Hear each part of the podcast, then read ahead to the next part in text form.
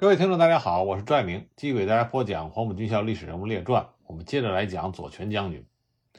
那么，左权将军在抗日战争中有着杰出的表现。那么，就从几个方面来给大家讲一讲。我们都知道，抗日战争中国人民之所以能够取得伟大的胜利，最主要的原因就是因为全国上下，无论原来的政治派别，都能够暂时的把恩怨放在一边，以民族大义为重。建立了抗日统一战线，这才取得了艰苦的抗日战争的胜利。那么，首先我们就来讲讲左权将军在抗日军事统一战线这方面的贡献。一九三六年五月十八日，毛泽东领衔的西北革命军事委员会颁发了西征命令，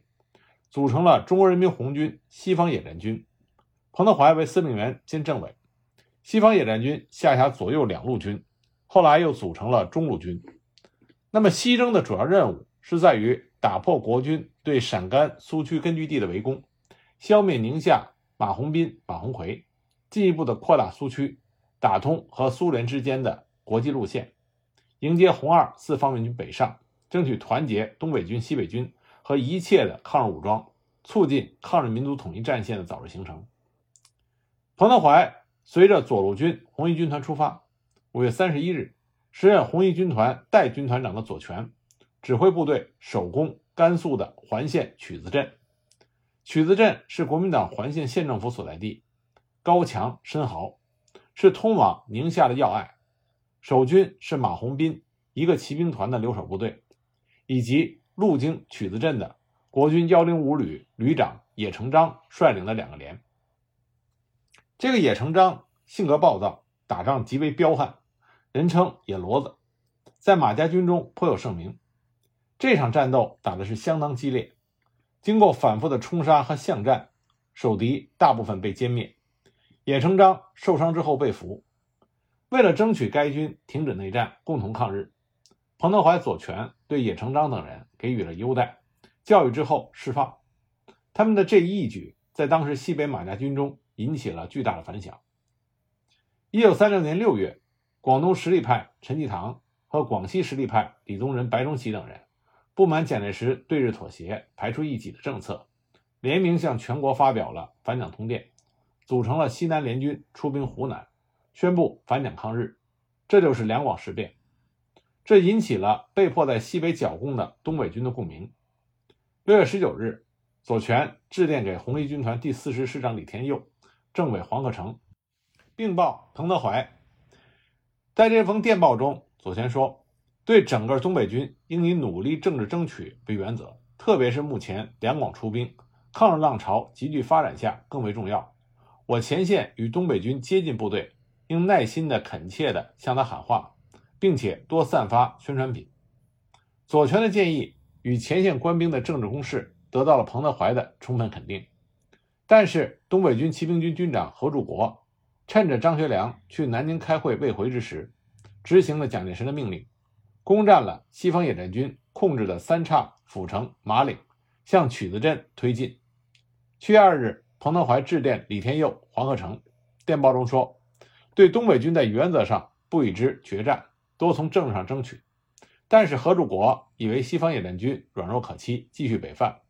这个时候，左权就向彭德怀建议：“一打一拉，一拉一打。”好说不行，就得歹说。也许好说加歹说，才能真正的影响东北军。彭德怀深以为然，就命令红一军团第二师由北向南，第四师由南向北夹击何柱国的军队。结果一举歼灭了何柱国部一个骑兵连。左权指示对所俘的东北军官兵进行深入的抗日教育，全部归还武器，予以释放。临去的时候，被俘官兵依依不舍。说我们再要和红军打仗，就不算是中国人。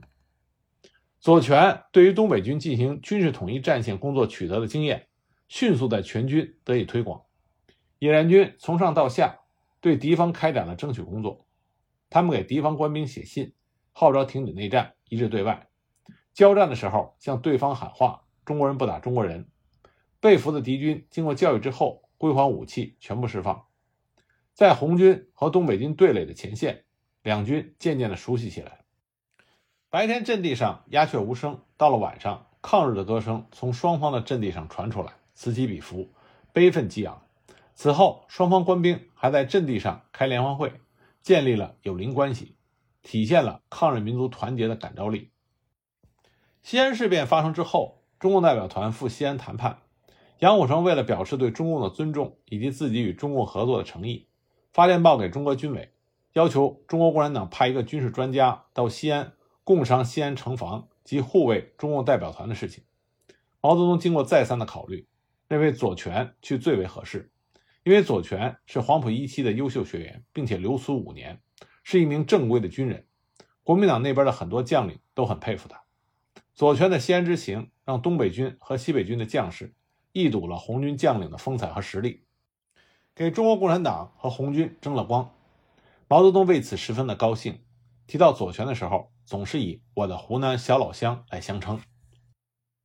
一九三七年八月，国共两党联手建立了抗日民族统一战线，红军主力被改编为八路军，国共两军也建立了抗日军事统一战线。在讨论八路军副参谋长人选的时候，毛泽东力排众议，一锤定音。就这样，三十二岁的左权进入到八路军，担任八路军副参谋长。从这天起，一直到左权壮烈牺牲，他都一直积极致力于抗日军事统一战线的工作，为全民族抗战不遗余力的工作。一九三八年一月十八日，毛泽东为中共中央起草决定草案，其中涉及到。在革命统一战线中，领导者和被领导者的关系问题，毛泽东精辟地总结指出，领导的阶级和政党要实现自己对于被领导的阶级、阶层、政党和人民团体的领导，必须具备两个条件：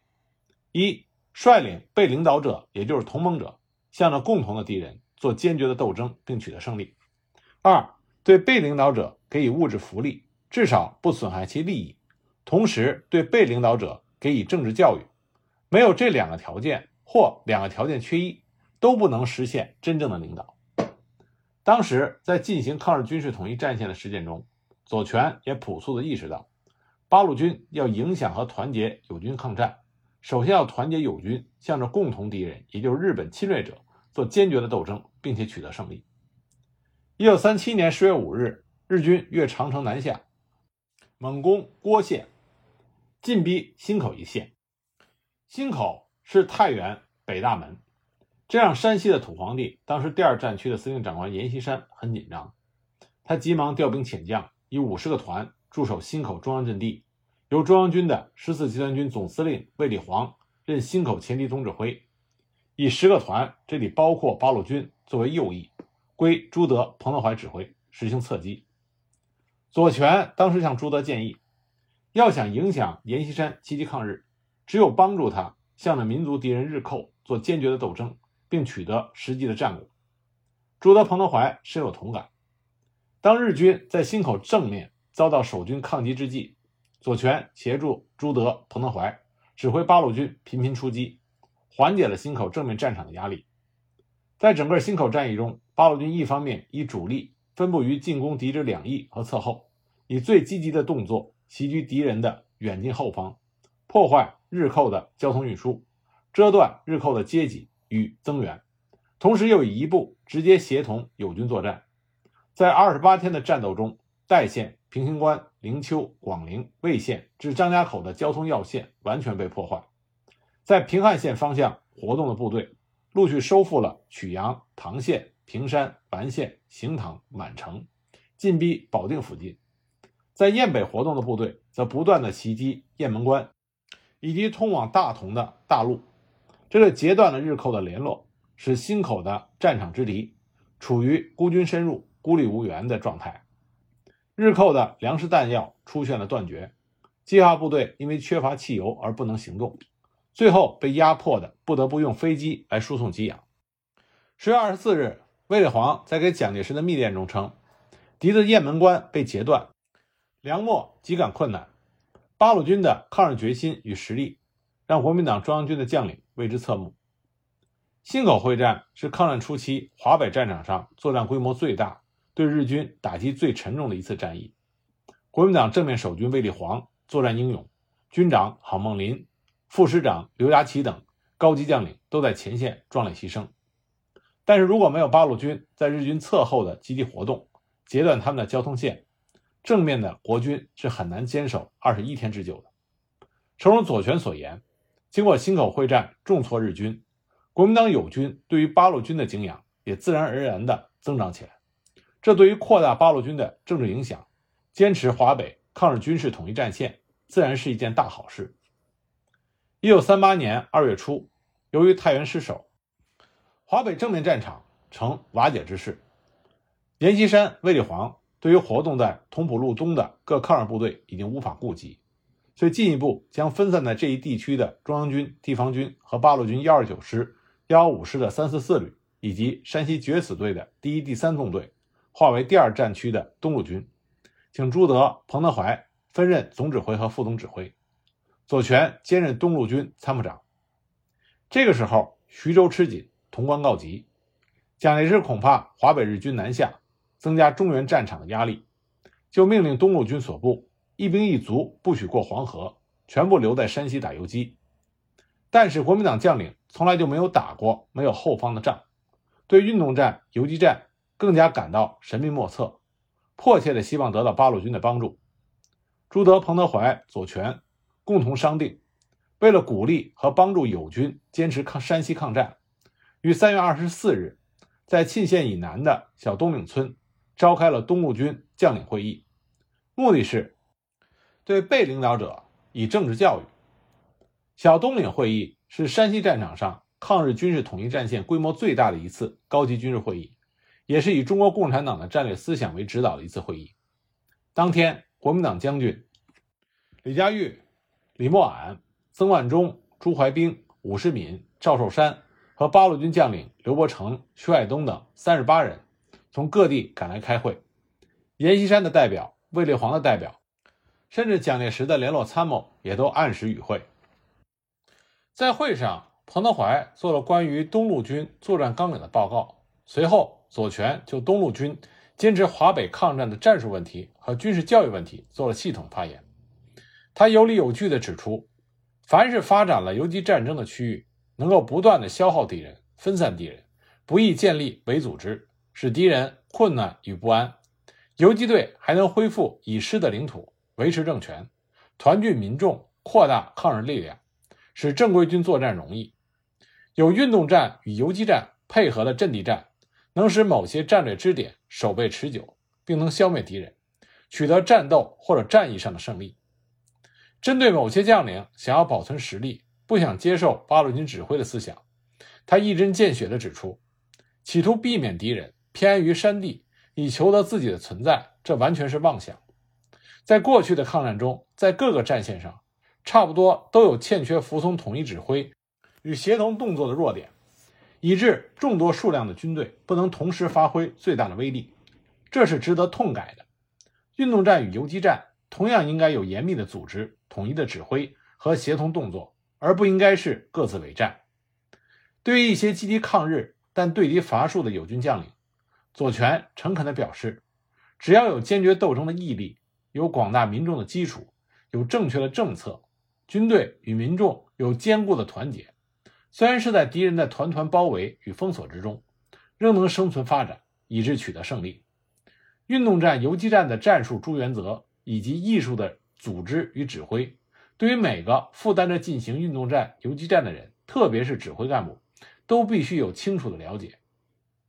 经过热烈的讨论，小东岭会议通过了彭德怀所做的。作战纲领报告，接受了左权关于坚持华北抗战的战术观点，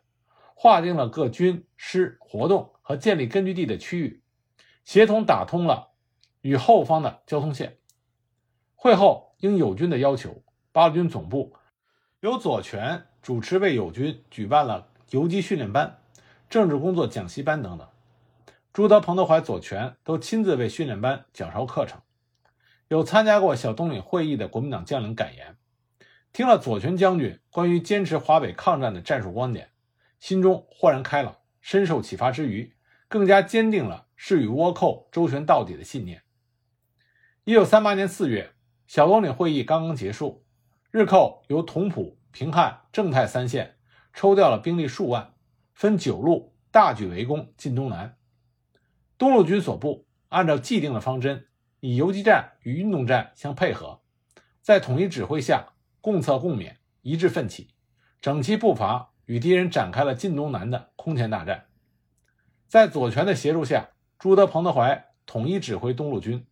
经过二十多天的血战，最后于四月十五日长乐村一战，将敌人九路围攻完全粉碎。在将日军九路围攻完全粉碎之后，八路军并反攻南下，收复了长治、长子、鹿城等县。当时徐州会战正在激烈进行，八路军奉蒋介石的命令，东击东阳关，越平汉追击日寇，深入到河北战场心脏，开展了济南游击战争，聚歼济南的敌伪，破坏津浦沿线，创建了济南抗日根据地，配合了徐州会战。徐州失陷之后，日军又向武汉进逼，保卫武汉成为全国军民的最重要任务。为了配合正面国军保卫大武汉，左权协助朱德、彭德怀统一指挥八路军晋西部队，数次奇袭了分离公路。八路军晋西北幺二零师大战平绥县，北击绥远大青山；晋察冀边区则发动了对平汉北段数次大攻击。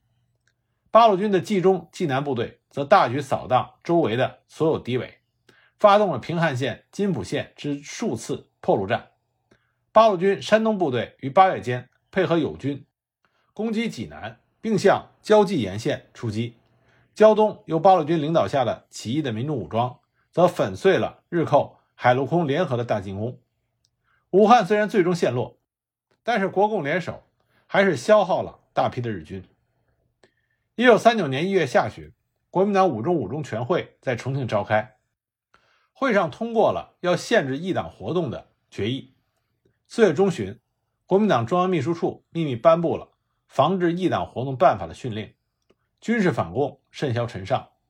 在华北地区，时任国军第九十七军军长的朱怀冰，纠集了冀察战区副总司令兼三十九集团军总司令石友三等部，积极反共。当时朱怀冰自恃实力最强，不时的耀武扬威。石友三为人反复无常，与日本人暗中勾结，这就成为了济南抗日的两大障碍。在党中央和毛泽东的指示下，左权等前线将领心领神会，决定适时的反击顽固派的摩擦活动。一九四零年二月二十一日，身在前线的左权收到了朱德、彭德怀就如何消灭朱怀冰部进行准备的电报。他立即与刘伯承、邓小平进行了周密的安排，准备先打石友三，再打朱怀冰。三月初至四月初，左权协调指挥了发起讨伐石友三的卫东战役，共歼灭石友三部六千多人。石友三率领残部仓皇逃到曹县定陶地区。同年十二月四日，石友三因为通敌罪证确凿，被下属高树勋奉命设计枪决。十二月八日，彭德怀和左权立即致电给济南党政军负责人宋润穷、陈再道、杨勇等人，建议加强对十部的抗日军事统一战线工作，有打有拉，打拉结合。应多方写信给高树勋以及石友三的部署联络，说明过去相互对立唯一的原因就是因为石友三和石友信的投降日寇，我军进行的讨逆战争也只是讨伐这二人。现在既然石友三已经伏法，我们当既往不咎，双方军事行动应该立即停止，恢复友好。八路军诚恳地愿意与他们团结抗日到底，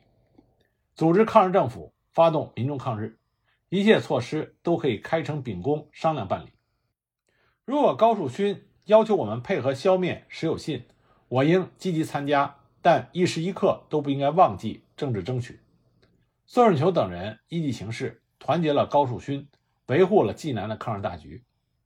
一九四一年秋，高树勋在蒋介石的压迫下有反攻的迹象。这年十一月十三日，彭德怀、左权联名电视前线将领，以团结抗日相嘱咐。电报中说，对高树勋部在防御的姿态下，该部来进攻的时候，应给予坚决的打击；但打了以后，仍可与他讲一讲统一战线，让他提议各守原防，不要再进攻。总之，在政治上孤立他。动摇他的下层。就在讨伐石友三的卫东战役发起的第二天，左权又亲自指挥幺二九师和晋察冀边区南下支队，打响了慈、武、歙、临战役，取得了歼灭朱怀兵部一万多人的重大胜利。朱怀兵只带了少数人员侥幸逃脱。三月九日，左权奉命下令停止进攻，并且主动后撤，恢复同国民党当局的谈判。为了搞好军事统一战线工作，左权指示对俘虏和朱怀兵部军官的眷属要加以优待，不久之后全部放回。在歼灭朱怀兵部、击退十有三部之后，国民党顽固派在华北再也没有力量和八路军搞大规模的摩擦了。毛泽东对于左权运筹的反摩擦作战非常满意，曾经幽默地说：“这次给了老蒋一下左权，再闹就给他一下右权。”一九四零年三月二十五日，在打退了国民党的第一次反攻高潮之后，毛泽东发出了党内指示，特别对中央军要谨慎，有向我摩擦者，只应搜集其摩擦材料晨报，切忌轻易的戴大帽子。并应该使干部明白，所谓国共合作，主要就是同中央军合作。我全体干部在加强对一切军队的团结说服工作中，要特别着重对中央军的团结说服工作。现当整个西北、华北的反摩擦军事斗争告一段落之时，各方即应加紧这种统一战线工作。各军事政治工作领导同志应负指导计划之责。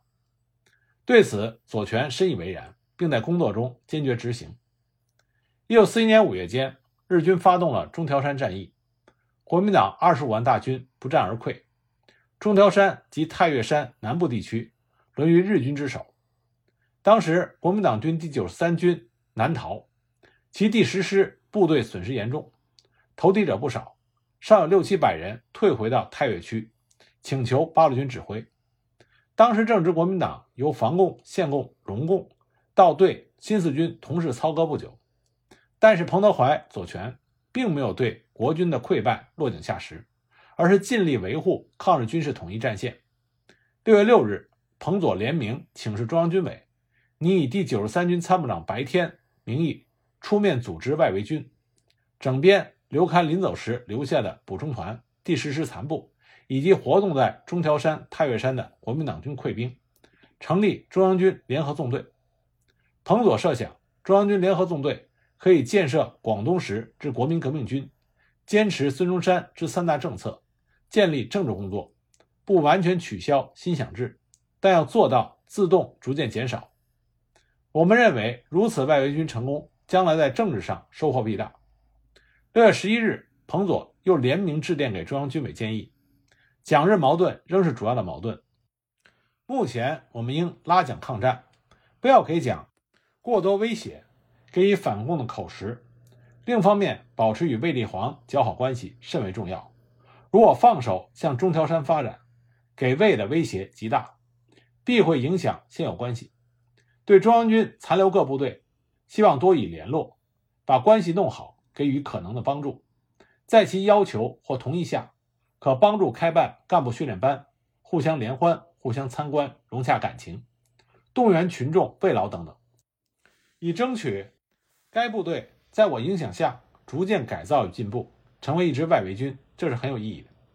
在电文中，他们还附上了一份中央军委华北分会关于组织中央军联合纵队的决定，供中央军委参考。由于各种考虑，中央军联合纵队最终没有成立。但是左权和彭德怀维护抗日军事统一战线的民族大义永存史册。对于复议中的中央军联合纵队骨干力量刘戡部补充团。左权和彭德怀非常重视与之搞好关系。一九四一年七月十八日，他们联名致电陈赓、薄一波等人，专门指出对唐团基本政策。唐团就是指的骨干力量刘戡部补充团，因为他的团长姓唐。在这个基本政策中，左权和彭德怀提到，要坚持孙中山的三大政策，尊重中央军的形势，要帮助他们巩固和扩大。要帮助他们举办训练班，培养政治工作人员，相互之间增加交流，介绍政治工作与游击战争的经验，开联欢会等。陈赓、薄一波等人照此办理，很好的团结了这支国军部队。由于考虑到保持与卫立煌较好的关系甚为重要。如果放手对中条山发展，对魏的威胁极大，会影响现有关系。所以在一九四一年六月，彭德怀和左权通过八路军驻洛阳办事处处长袁晓轩，以其私人名义向卫立煌建议，大义共同发展中条山，联合建立根据地，直接保卫潼关、洛阳。如能把封锁黄河之敌击退，中央军再度恢复中条山时，八路军仍可撤至高平、曲沃公路以北线。如仍需八路军协同坚持中条山的时候，自当遵命。这一建议基本得到了中共中央的同意，也体现了中共中央和中共军队维护抗日军事统一战线的一个诚意。一九四一年元旦，左权收到了毛泽东于一九四零年十二月三十一日致各中央局、八路军、新四军各首长的电报，部署全国各地反击国民党顽固派制造的第一次反共高潮。其中特别强调，估计到反共军的士兵是不愿意的，多数干部是被迫的，也有许多高级将领是动摇的。因此，我们对于反共军不但要注意打击，还要注意争取，注意统一战线工作，注意灵活的运用策略。左权认真地领会了指示精神，并在实践中积极地贯彻落实。一九四一年七月二十二日，国民党山东保安第七旅旗子修部。与日军激战两次。七月二十六日，八路军第二纵队教导第三旅等部与旗子修部发生了冲突。为了顾全抗战大局，彭德怀和左权根据毛泽东指示精神，立即致电第二纵队司令员杨得志、苏振华等：“我部攻击旗子修部，这将减少其日矛盾，便于日寇争取旗子修与我对立。所以应立即改变策略。旗子修抗日，我应派人联络。”商得其同意，派人协助作战。其日间的一切矛盾，哪怕是很小的矛盾，均应利用之。经过派人沟通，齐子修与八路军第二纵队在合作抗日上达成了共识。对于老奸巨猾的山西土皇帝阎锡山，彭德怀、左权也主张要搞好军事统战工作。一九四二年三月，传闻日军将进攻山西的襄宁、吉县，左权判断。估计敌人除了在政治上给予压迫以外，并以军事威胁进攻襄宁、吉县，断阎锡山后方联络线以及与蒋介石的关系。当时阎锡山要求八路军相助，但很多八路军指战员表示不理解，希望趁机解决阎锡山部。对此，彭德怀、左权一致认为，在上述情况下，我对阎之方针应积极从事争取，对阎之军事行动应立即停止。即使敌攻襄宁、吉县是假，亦立时停止对阎之军事行动，否则将造成严重之政治上的损失。为了民族大义，他们建议中央军委陈赓、薄一波应即分别对晋绥军说明，敌攻襄宁、吉县是要拒歼晋绥军之计，我们将恳切地帮助晋绥军。特建议，如敌向阎继续压迫。我们欢迎阎转移至晋西北及太岳、太行区均好。不过呢，阎锡山背信弃义，一喘过气来，就派手下的梁培煌率领第六十一军进攻八路军太岳根据地，遭到八路军坚决反击。但是为了抗战大业，彭德怀和左权都认为必须防止第六十一军被日军策反。敌人对太岳之摩擦战的阴谋，就是利用我们部分打击六十一军之后。在积极配合六十一军作战，以达到六十一军公开叛变。为了联合第六十一军合作抗战，他们建议邓小平等人并报毛泽东、朱德。在电报中称：“我们应忠于统一战线及避免敌人所致，为此望皆停止进攻，并迅速地开展统战工作，以求得和平化界。更需严防敌人配合六十一军出击。由于措施得力。”第六十一军留在了抗日阵营，没有公开投敌。同时，对于国民党正面战场的战绩，彭德怀、左权一致认为应该大力的宣传。一九四一年秋，国民党军主动进攻驻守宜昌的日军，同时又在第二次长沙会战中取得胜利。十月十五日，彭德怀、左权联名致电八路军、新四军主要将领贺龙、关向应、聂荣臻、刘伯承、邓小平、陈毅、刘少奇。罗荣桓、萧克、吕正操、程子华等人，在电报中，他们说：“对湘北胜利及攻宜昌之胜利，各兵团应利用一切时机与方法，向敌占区的人民及伪组织、伪军等扩大宣传，以争取伪军、伪组织之动摇，开展敌占区及敌伪军中的我的工作。华中战局有扩大的可能，我各兵团应严密地注意敌军动态，同时应即开始准备，以适当时机以破路翻车、截敌交通，扩大我军行动影响，以游击姿态配合华中友军的作战。左权和彭德怀用他们的实际行动，展现了他们要维护抗日军事统一战线的良苦用心。那我们在讲完左权将军对于抗日统一战线的贡献之后，那么下一集呢？就给大家讲讲左权将军对于八路军军事建设上的重要贡献。